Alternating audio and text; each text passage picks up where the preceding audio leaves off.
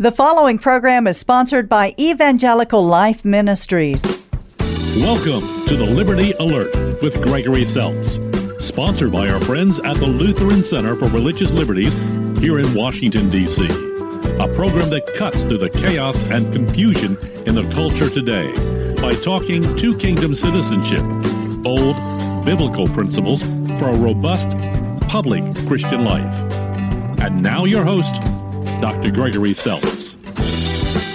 Good day, good day, Washington, D.C., and friends of the LCRL all across the country. Today we welcome listeners from St. Louis on KFUO.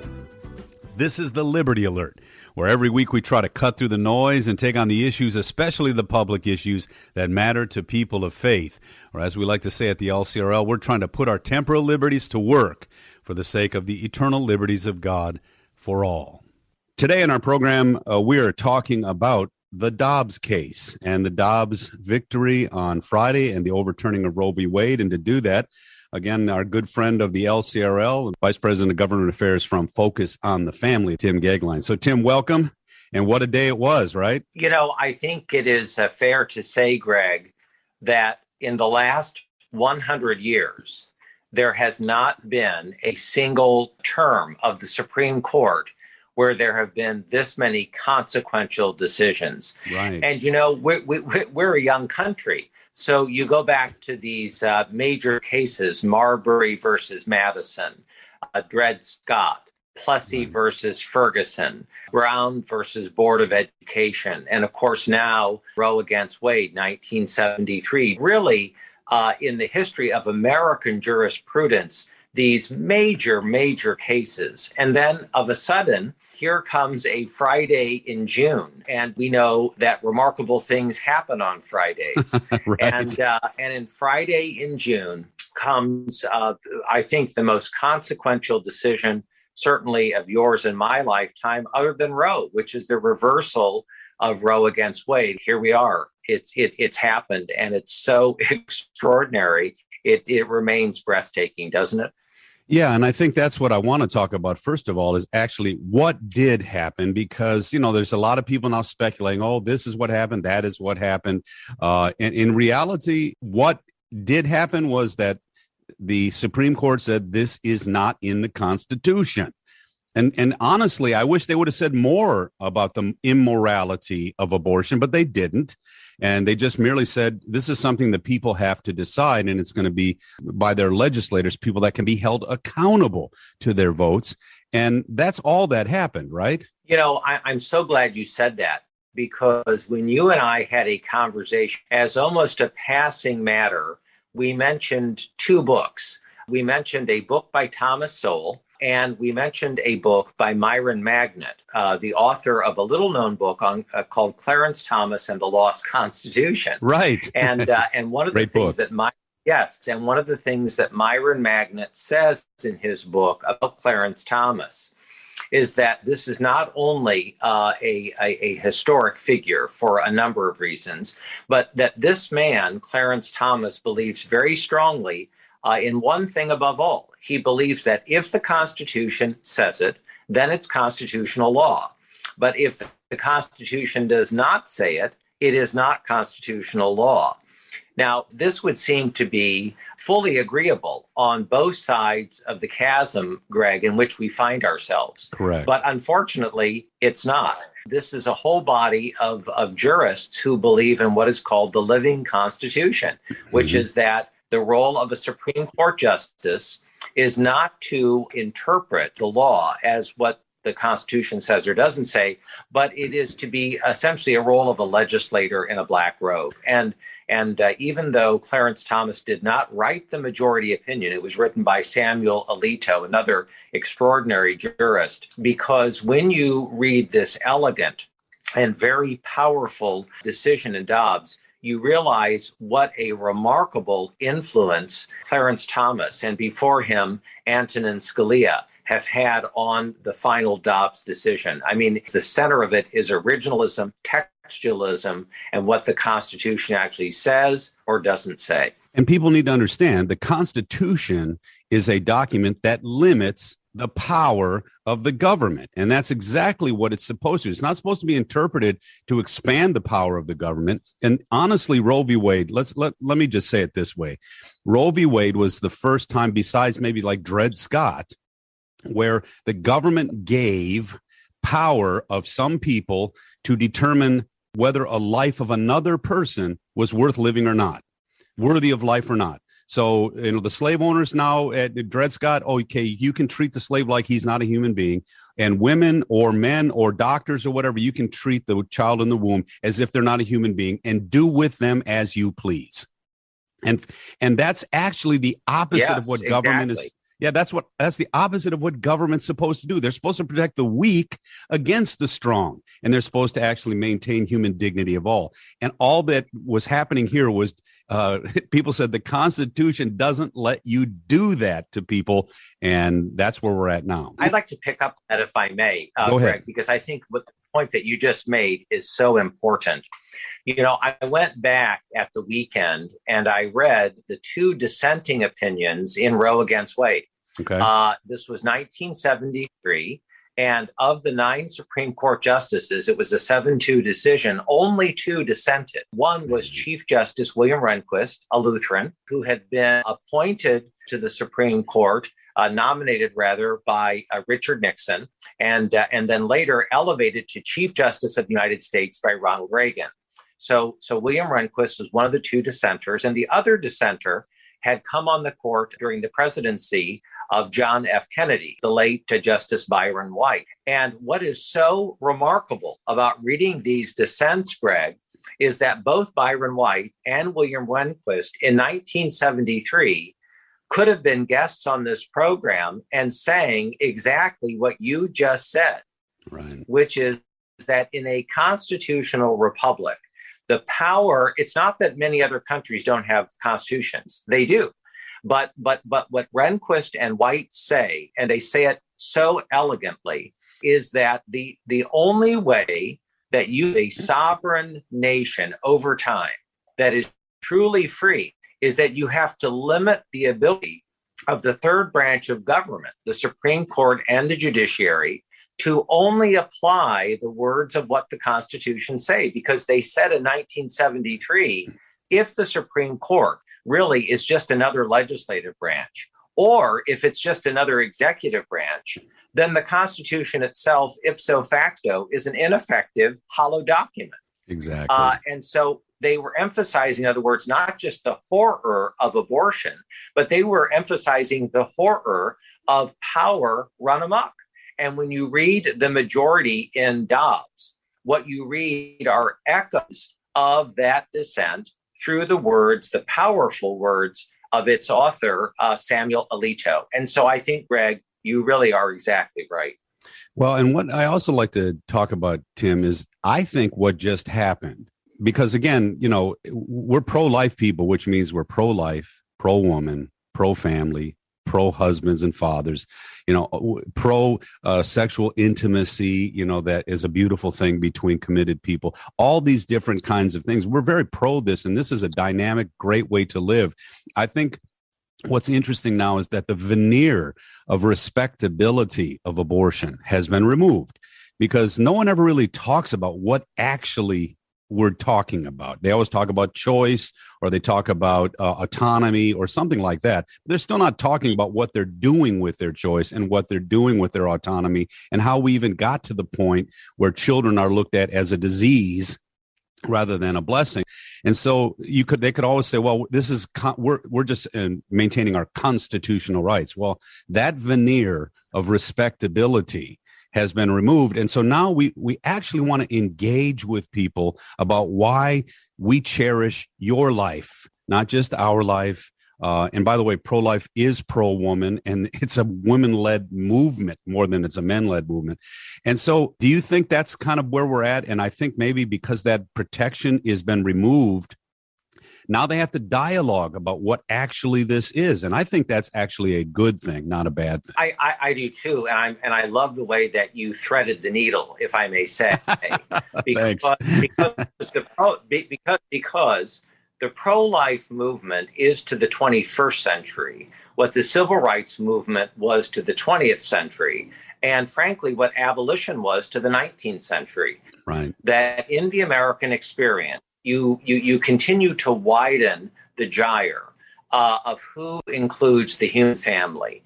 And it's ultimately rooted in the Judaic Christian view of the dignity of mankind. Mm-hmm. But in order to get to the motion of abolition, look what had to happen in our country. 750,000 Americans lost their lives in the Civil War.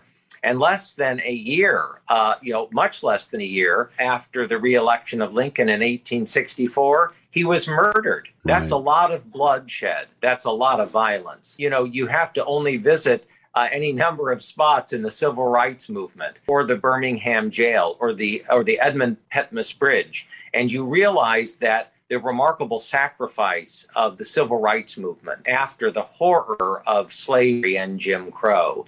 And then you arrive in the 21st century. And Greg, I think this goes, if I may say, very directly to your point, because even though we are rightfully celebrating Dobbs, Right. I think as a country and a culture and a civilization, we are now going to have to absorb the reality that since 1973, 65 million innocent preborn babies have lost their lives. I mean, we're missing, and those numbers are probably low. I mean, we're missing that many people.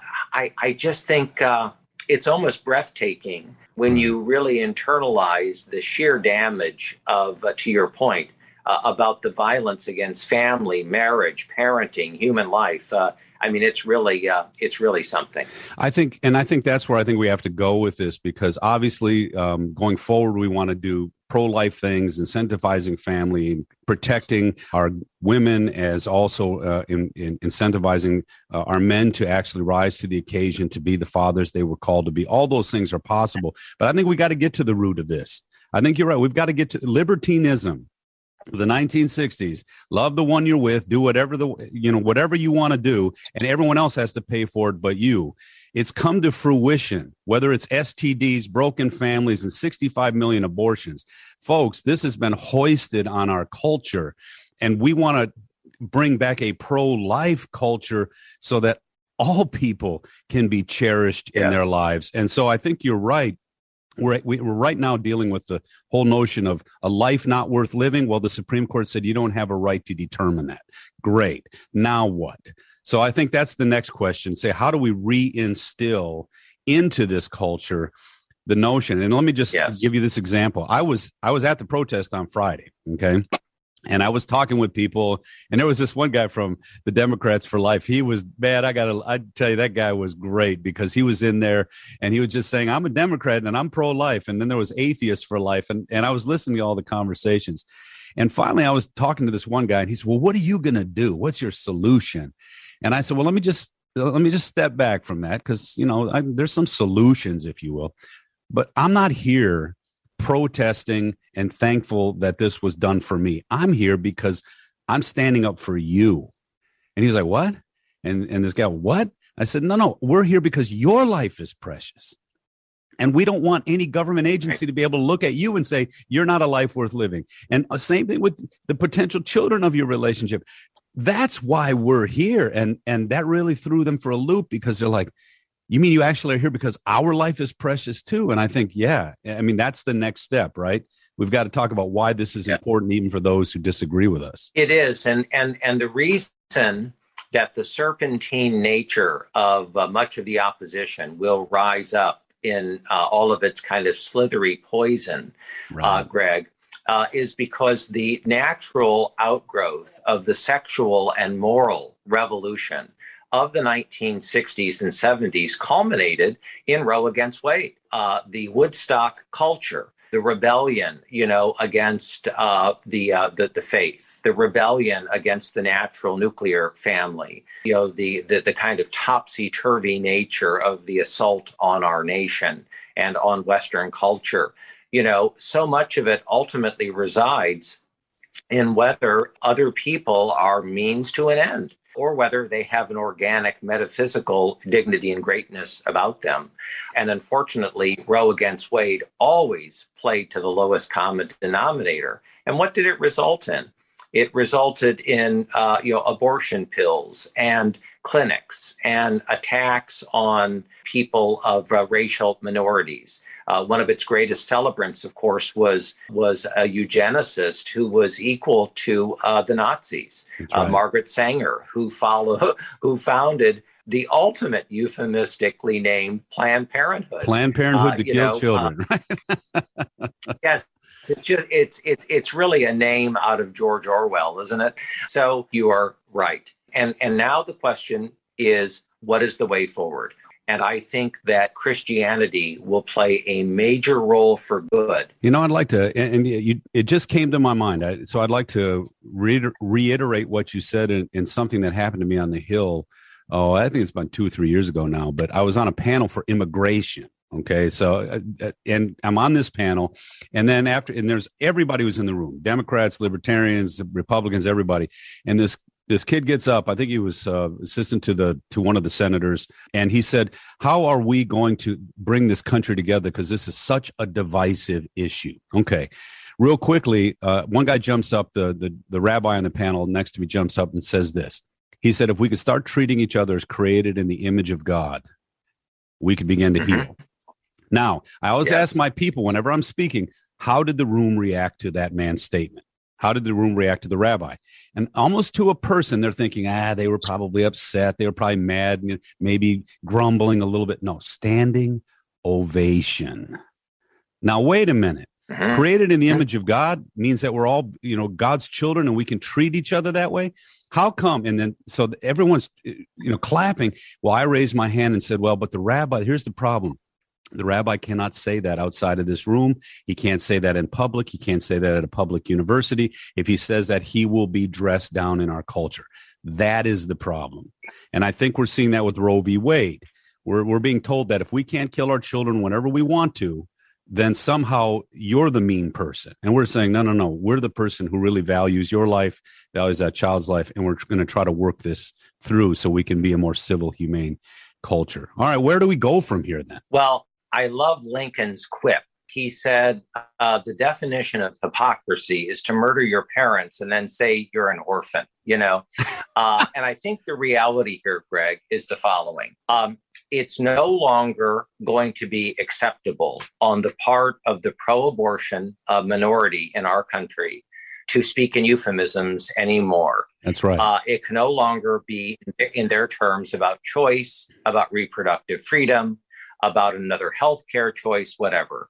Uh, if you are a Fortune 500 company, if you are the federal government, if you are a non for profit, if you're a small business, if you are whatever you are, uh, what the Supreme Court decided in Dobbs was of a sudden, as we go forward and states begin to decide, that people within states are going to have to decide.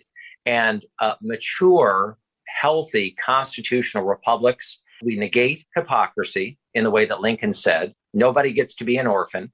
And as our citizenship, we have to stand up and be counted. Uh, and I think, Greg, that there is no more practical, important time than the application of the role of the church where it finds itself.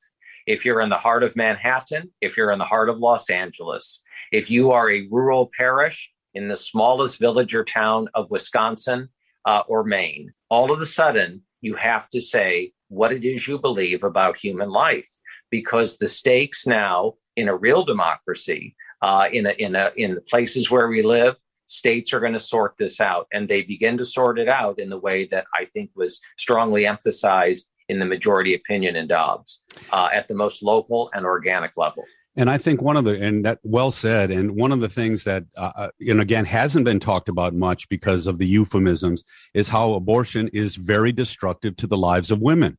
Physiologically, psychologically, there, you know, it is a brutal practice, not just for the child. Obviously, it ends the child's life, but it's also very, very bad for the woman who actually goes through it. And there's all kinds of pressures on the woman to do that. And, and so, no more what I call uh, woman hating chauvinism And and here's what I say: I, I actually believe abortion is a chauvinistic thing on women, where men say, "Here's my 200 bucks. That's all that I. It's your choice, not mine. I don't need to raise that kid. Here, I'm out." Well, that's that's the most chauvinistic thing a man can do, and we're against that. But it's also no more uh, man-hating feminism that creates that kind of chauvinism. And get back to loving each other, cherishing our women, cherishing our men, cherishing the potential to have a child in a committed relationship where the child is is now seen as a blessing, not a medical emergency. And and so again, like you said, we got to get back to all of that, and that comes down to um, looking at each other as made in the image of God, a life worth cherishing. Now, I also want to throw uh, out there that that I was approached, um, and I'm sure you were too, you know the uh, family security act we're not going to talk about it because i'm not here to advocate it at this point or not. I did sign on to it but it was something that was uh, put forward because if if roe were to end they wanted to now put something forward that was pro family that was pro woman that was pro uh, incentivizing the right things for government to do in, in, our lives rather than incentivizing them to take the easy way out and, and just terminate the pregnancy.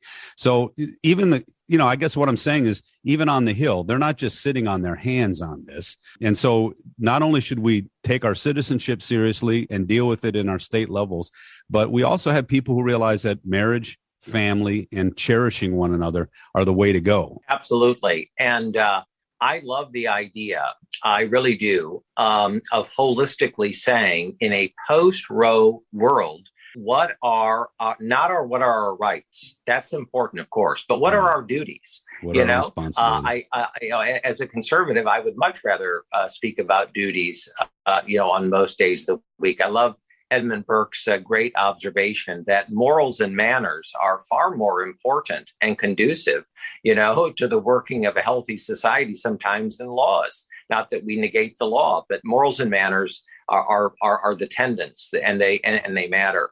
And so it's going to be very important for the pro-life movement to not just say, but to demonstrate how we help uh, to nourish uh, and uh, and to provide assistance uh, to mothers, to fathers, to to to the baby uh, who has been born, uh, and to have a holistic approach in in the pro life ethos. And I think the pro life movement is quite prepared to do that. I do. yeah, I, mean, I agree. Yeah. Mm-hmm, yes. Well, so so, so, I'm, so I'm very sanguine in that regard. Well, and you know what's amazing to me is uh, we, you know, kids that go to college today, they're taught what's called deconstructionism. They know how to tear everything down, and I think that's what the '60s did. It was going to tear down our culture, and it was going to make it a libertine paradise. Well, we've seen the destructive aspects of that deconstruction. What I've learned over and over again in all my readings, they don't know how to build anything up because it's always about just tearing down, tearing down, tearing down. And so you're right. Uh, the, the, the duties, the manners, the way we live our life, that opportunity, that challenge, that time is now. And I think that's great yeah. for the culture. And may I say, Greg, very quickly, although he did not live to employ his promise, let's remember that the great Abraham Lincoln said what would come after the Civil War would be what? Reconstruction. Reconstruction. And, and unfortunately, very unfortunately, tragically, the man who was his uh, vice president was remarkably incompetent and not committed to Reconstruction. But we're the new abolitionists. That's right. Uh, and we've and, and, we have just had an extraordinary uh, blessing uh, because of uh, God's uh, you know divine sovereignty and intervention in in the life of our public square. And so I believe that as the new abolitionists, we now have to look for a new reconstruction. We have to ask ourselves, what is the way forward uh, for our country, our culture, and our civilization? How can we renew it? How can we restore it? Uh, you know, this side of eternity, redeem it. I think that uh, that this kind of era of uh, you know of the of the acts of renewal are going to be very important. And now, life and love, we can see it coming from below not from above, well, from above from God, but not from government, any kind of government agency above us. We get a chance to actually be those kind of people for one another. And what a great day uh, June 24th was. Thanks for tuning in today. To get to know our LCRL DC work better, check out our website at lcrlfreedom.org. Contained there are resources to empower your public square dynamic discipleship or check out our weekly Word from the Center opinion piece every Friday at facebook.com forward slash LCRL Freedom. Till next time, God bless you always. I'm Gregory Seltz. Have a great week. You've been listening to Liberty Alert with Dr. Gregory Seltz, Executive Director of the Lutheran Center for Religious Liberty in Washington, D.C. This program has been brought to you by the Lutheran Center for Religious Liberty.